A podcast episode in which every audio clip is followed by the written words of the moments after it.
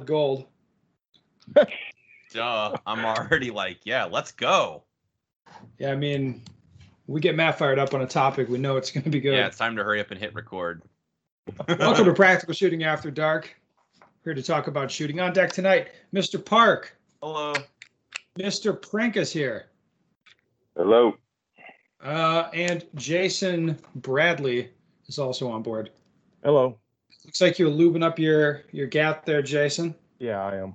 All right, so I'm very excited because it, we learned just before we went live that Matt is going to talk about something that triggers him.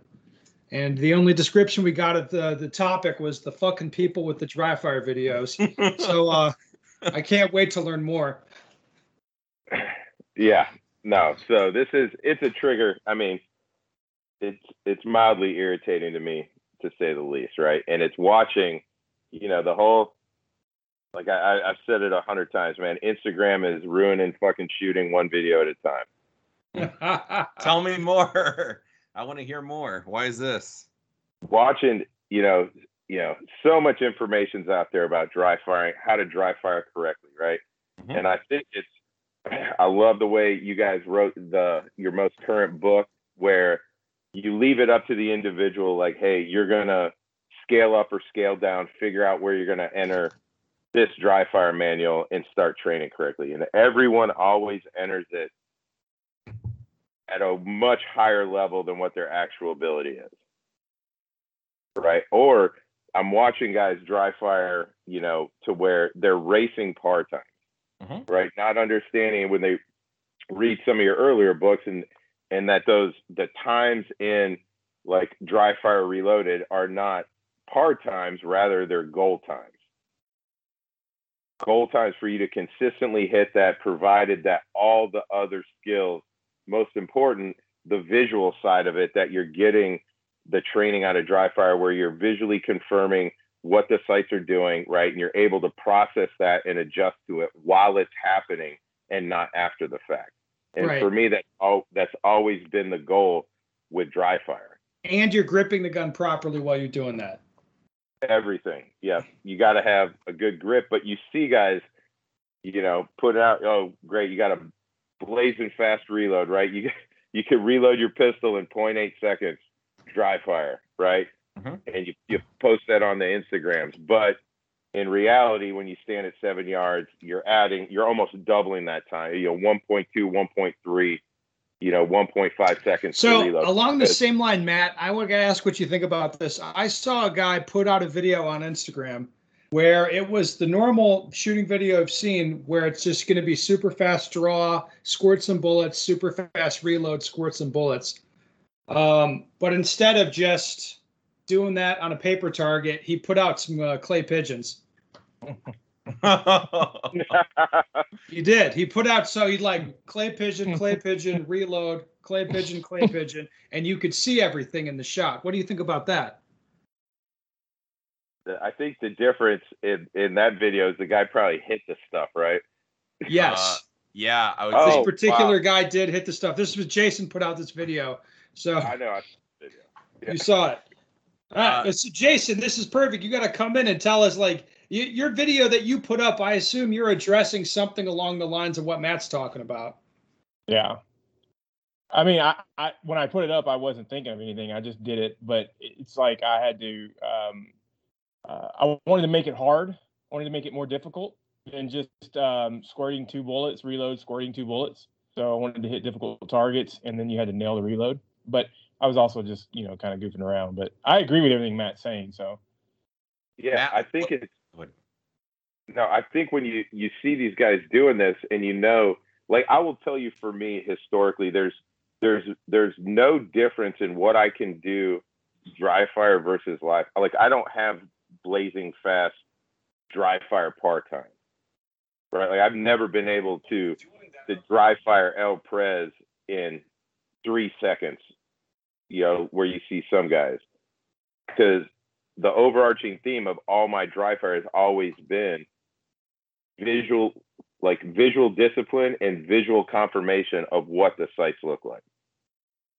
You know, and it goes back to like making sure that grip's solid or whatever. You know, we had just had a conversation with Ben about grip that kind of makes me feel bad about my shooting, but when the grip is solid, right, and it's good all the time, the recoil is not an issue.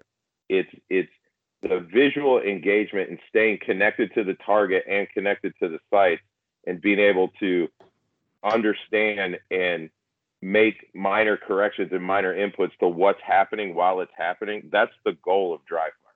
And then when you take that to live, you're much more, you know, capable when you're when you're actually building that skill rather than, you know, most people too, I think dry they don't focus on that visual part and the confirmation in dry fire. They only work on a gun handling piece because it's easy and then they can get re- results with that. But it takes much more, you know, objective discipline to assess what you're doing, you know, visually.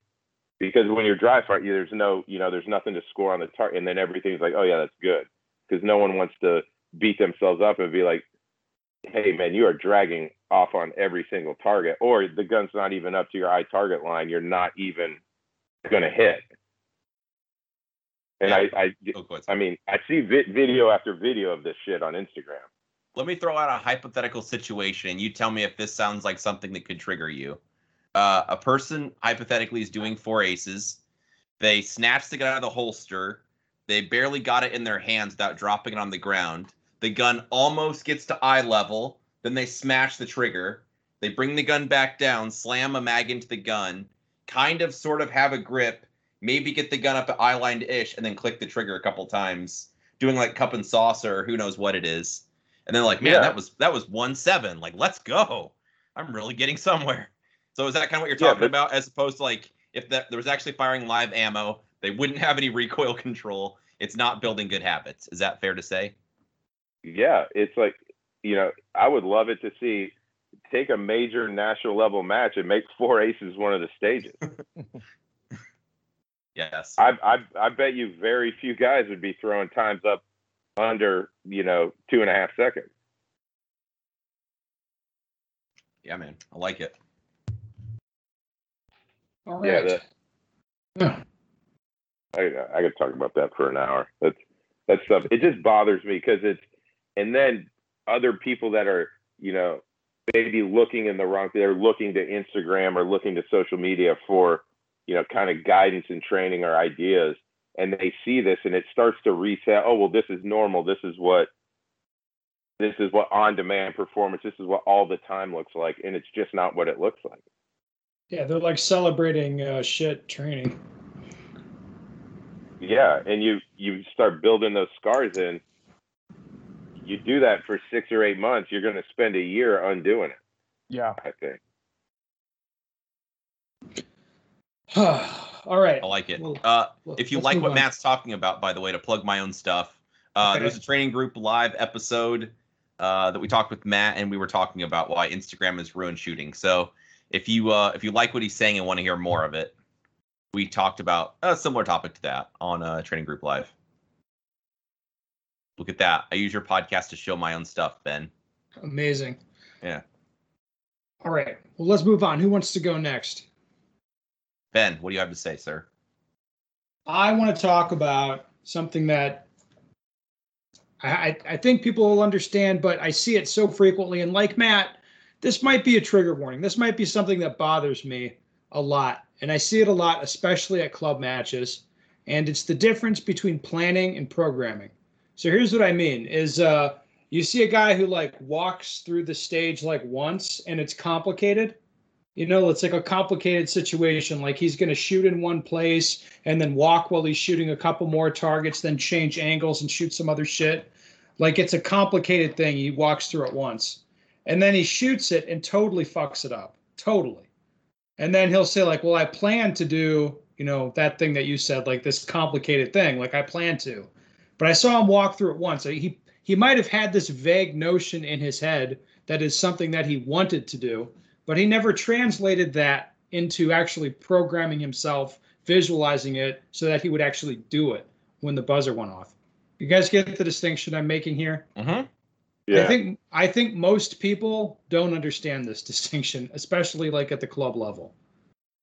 They view planning at like they they walk through the stage, they get a vague notion of what they want to do, like reload. They figure out where they're going to reload, and then they just you know shoot that bitch, as opposed to a detailed visualization and some planning. Uh, Ben, tell me more. What do you mean by detailed visualization? What should uh someone Well, I, to not I- this would happen to them? recommend a, a particular spot on each target that you're going to look to, as well as visual markers so you can locate positioning, and then looking for where there's going to be time that you're not doing anything, like just running, and try to eliminate that dead time as much as you can. Shooting more targets while you're moving, or giving yourself a spot to look at to attack in terms of movement, like running towards that. You know what I mean? Like a specific thing to do at all times on the stage, indicated by something visual. That would be like a spec- like turning the plan into programming into something that's actually going to happen. What if I think I have it programmed, but I'm not sure, Ben? What should I do in that instance, sir? I, d- I don't know. Like I probably program it some more.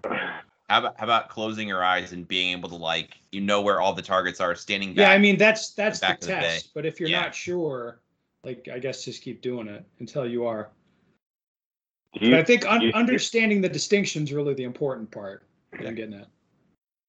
do you see this happening more with like lower classification guys? Well, lower classification people, people who've hardly been around, or people who've been around forever.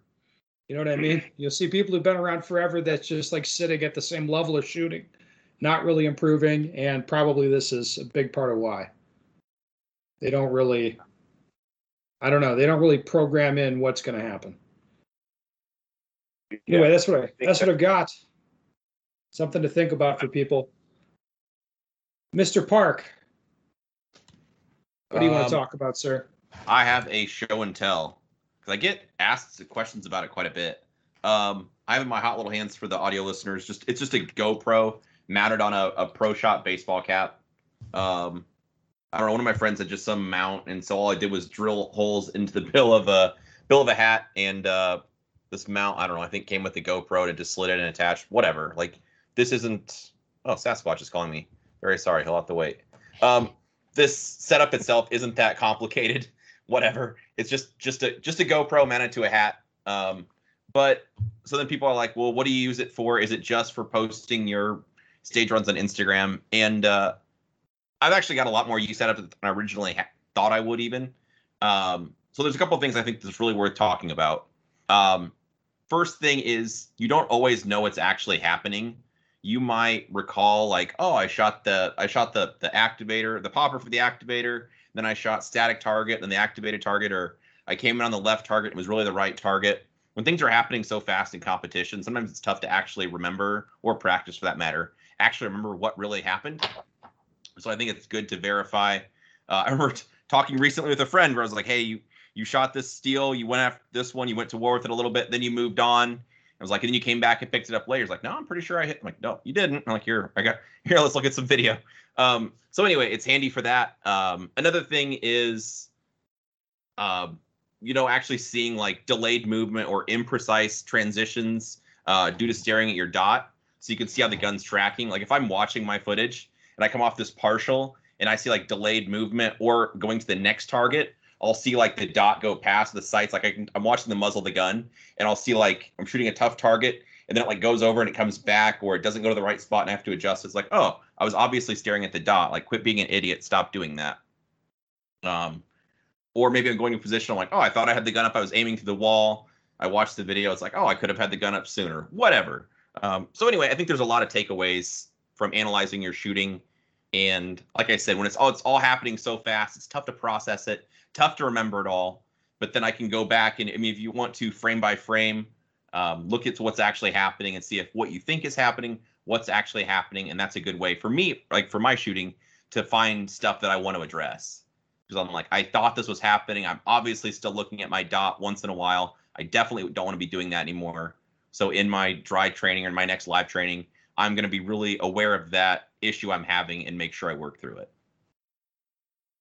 So, and then I, I mean, I, I use even just for practice. Like I normally I just throw that hat on and hit go, and then, you know, if I like want to remember what happened or play back the tape, whatever, it's just there. So anyway, uh, I think it's pretty valuable. You have a hat camera, Jason? I have a GoPro. I just bought one, and uh, I have not mounted it yet. And I also have the, the Aim Pro glasses, but Well, I you haven't can- used either one of them yet. All right. Well, I guess I guess we'll be seeing some shooting footage from you soon. You don't wear a GoPro in a match, do you, Matt? You considered it? No, no, I haven't. I need to. I'm not. I'm bad about filming anything. I need to probably get better at it. Me too.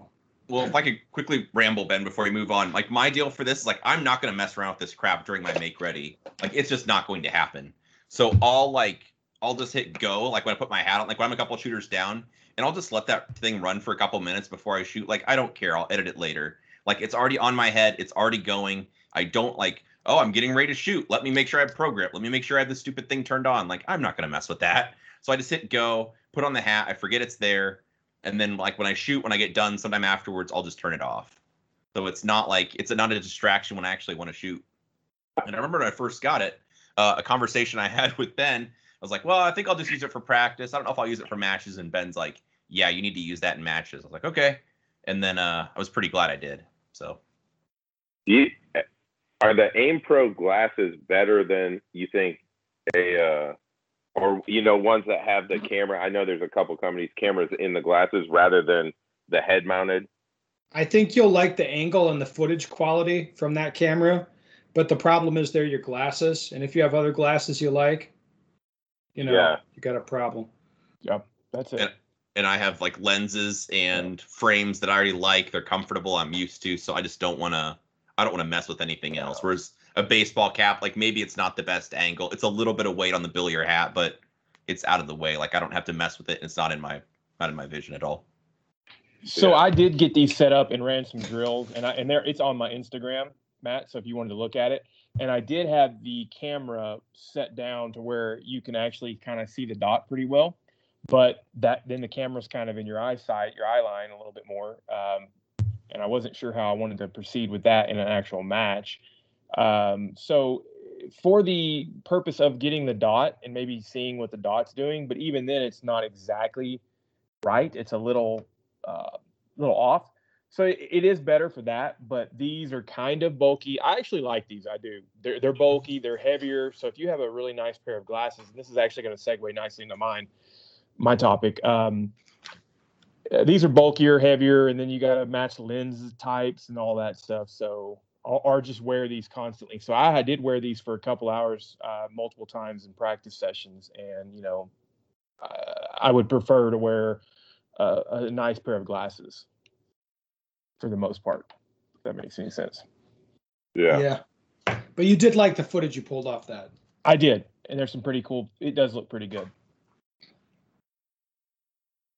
Is this a good time to do mine? Yeah, sir. Go for it. Fire away, dude. All right. So I'm actually, this is what I'm talking about is glasses. So I am on the hunt for a new pair of glasses. I've been using um, a, a particular brand. It doesn't matter. Um, but Yeah, the it one does. lens. We wanna Okay. So. Oakley's. I've been using Oakley's, and it's the one lens. The I guess it's the M type or whatever. And they're they've basically just been the dark lenses. Um, I've shot those for about a year or two, and I like the glasses. They're comfortable. The lenses are good. The one thing I like about them, and I don't have either one of them, uh, my pairs with me in here, but That's okay. they they cover most everything, so you don't get a lot of light in from underneath and the sides. Um, but I just bought a pair of flak 2.0s and flak jackets or something like that, and they let a little bit more light in. And I got a different prism lens on those, so I'm gonna be you know messing with those to see what that does. I shoot flak jackets usually. Yeah, so I do like them. They're light, um, and I do like. I got the golf prism lenses, and I do like that so far. So I'm kind of experimenting with that uh, to see how that handles multiple light lighting situations. Um, I know there's glasses out there um, like the uh, the Hunters 2.0, uh, the, the Hunters Gold. Those are supposed to handle a bunch of different lighting conditions. So the, the issue was is I was tired of having a pair of clear lenses and a pla- pair of dark lenses for maybe the same day and always carrying those with me because you don't know what's going to happen. You show up, it's it's overcast, the sun comes out. Now you kind of need some dark lenses. So that's basically been this week in shooting for me is I'm experimenting with lenses um, and tints. So I bought a pair. They allowed me to return them. I have 60 days to return uh, make a couple returns. So I'm basically going to take advantage of it and see if I see there's any benefit out of the golf prisms or any of the prism lenses um, and frame types. I like it. What do y'all think about those, Ben? I've used the golf. I like them. Uh, Andreas uses the trail, the Prism trails. Uh, those are he likes those more for the browns. But uh, yeah, I think it's a good lens. I don't think it's the best in super bright sunlight. So today I came home. It was super bright outside. I took both my Oakley pair of glasses out, and uh, super bright. It, it I was it, I was still somewhat blinded. Yeah, like the M frames are with you have with the darker lenses are going to be your pick for Yeah. for bright light. I think. But that's the problem. I don't want to carry two pair of glasses around, so I'm trying to They- be certain. I might You not have- almost need a transition lens, but you have to you have to carry clears anyway for when it rains, dude. Hmm. You're not really thinking this through. I guess not. I only have three pairs in my range bag and then a fourth in my car. Because, know- you know, options. what if you have a, makes like a, a shoot house, like Where you get- uh, stage one in Florida or whatever? You know, What were you saying, Matt? Oakley makes a pretty decent transition lens, they do. and it transitions pretty quickly too. So the other thing I will say is I when I bought these aim cams, they have some yellow tint, and I've been wanting to try the Hunters HD Gold glasses out to try those because I think those are somewhat transitions. Um, I know Ben, you've tried some of those, but um, I just Mhm. wanted to try everything because everybody's different, and it and um, I was trying to avoid having two lenses. But the cool thing about Oakley's is you can have um, the, the the lenses change out very easily. So uh, that may be something I do is have a set of glasses with a particular lens, whatever I settle on, and then maybe have a clear set for the. But then the problem is you're basically paying for the lenses when you buy glasses, and so uh, you, you almost haven't. It's it's less it's less stuff to pack, I guess. I don't want to carry two sets of glasses with me if I can avoid it, but I may not be able to. So Hmm. Well, I guess we'll see. we will see. Yeah, All right, so let's take us a updated. question. I'm new to USPSA and shooting sports in general. I was in law enforcement for over a decade. Still have reserve status. I say that because I'm going to run matches in more of a duty setup. That includes my gun and carry optics. It's a stock Glock 17 with a red dot sight and a surefire weapon mounted light. Part of my reason for doing this, and I hope other cops are competing as well, is to get better at shooting.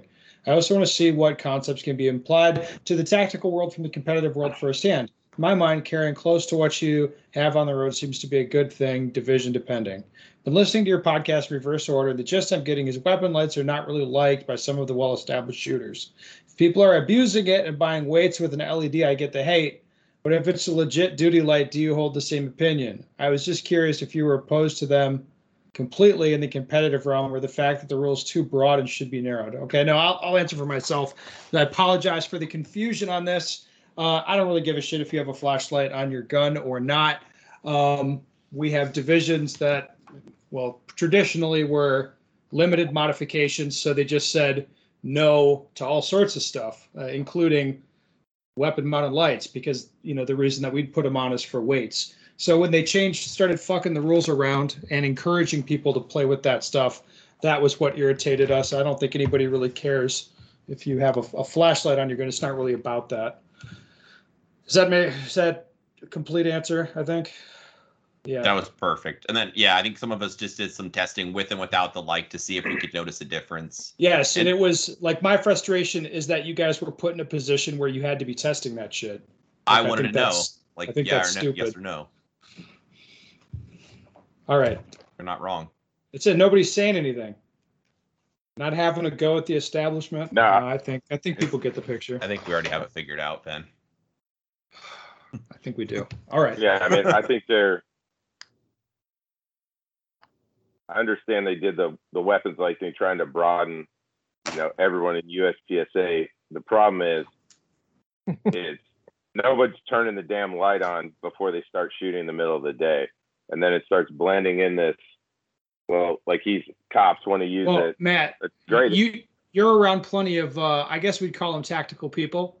Do you think what's keeping them from matches is the fact that they can't bring their pistol with a weapon mounted light to a match? Is that what's keeping them? 100% no. it's, do you think there might be another reason? Per- Yeah, yeah. Tell me more. slew What I- reasons. Yeah, they're dude, I'm telling you, it's the same thing. It they don't want you don't want to be told that you're not good at your life's work. And basically for most guys when they go to a match the first time that's what they're going to get told. Now the right the right mindset, the right, you know, the guy with the right mind is going to take that and understand, hey, I can learn from I can learn the, these guys are obviously better at shooting than than I am. So let me let me steal what I can from them and help get better at my at my job, right? And that's biggest thing, man. Like cops, any quote unquote tactical shooter can't do is they can't separate the shooting from the tactics. And and it's shooting is shoot. It doesn't matter if it's USPSA three gun. It doesn't. It's shooting is shooting. You know, you want the most performance you can get, and you you, you introduce that into other different games or tactics, whatever. And you're you're going to be better for it. I well, you're not wrong. I, I love uh, having a little lesson there at the end. Story time for Matt's always the best time.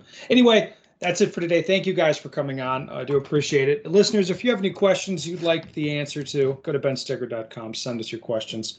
We'd love to hear from you.